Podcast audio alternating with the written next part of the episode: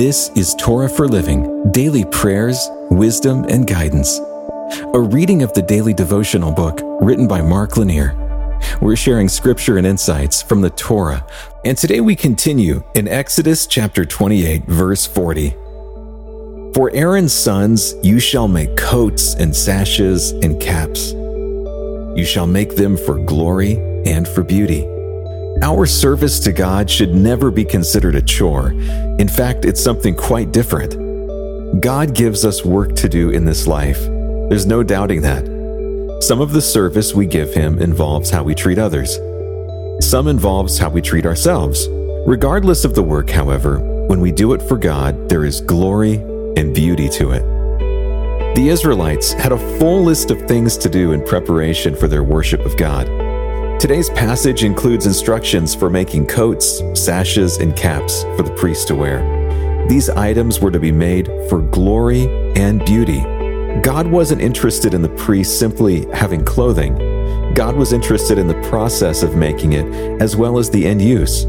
Making it and wearing it were both part of Israel's service to God. Service to God is wrapped up in glory and beauty. We must not lose track of that. Israel's priests were wearing these garments for glory and beauty every time they served in the tabernacle. This wasn't just something they did on days of fair weather. They truly wore them when the sun shone and when the rain clouds gathered. So on sunny days, when we've had a good night's sleep, when the birds are singing, the food is plentiful, and everything is going our way, we can serve God with glory and beauty. That's a good thing. But we also need to know that God is served with glory and beauty when the rain is pouring down, the car is stuck in the mud, and everything seems to get messed up. So maybe knowing that today you're doing something for God might change your perspective. Maybe you'll even find that the mundane things like taking out the trash suddenly shine differently if we realize we're doing these things for God. If it's part of His plan for our lives, then let's do the best we can, being grateful at doing such things with beauty and glory. Lord, may my service to You be real and a thing of glory and beauty in Your sight. In Your name, amen.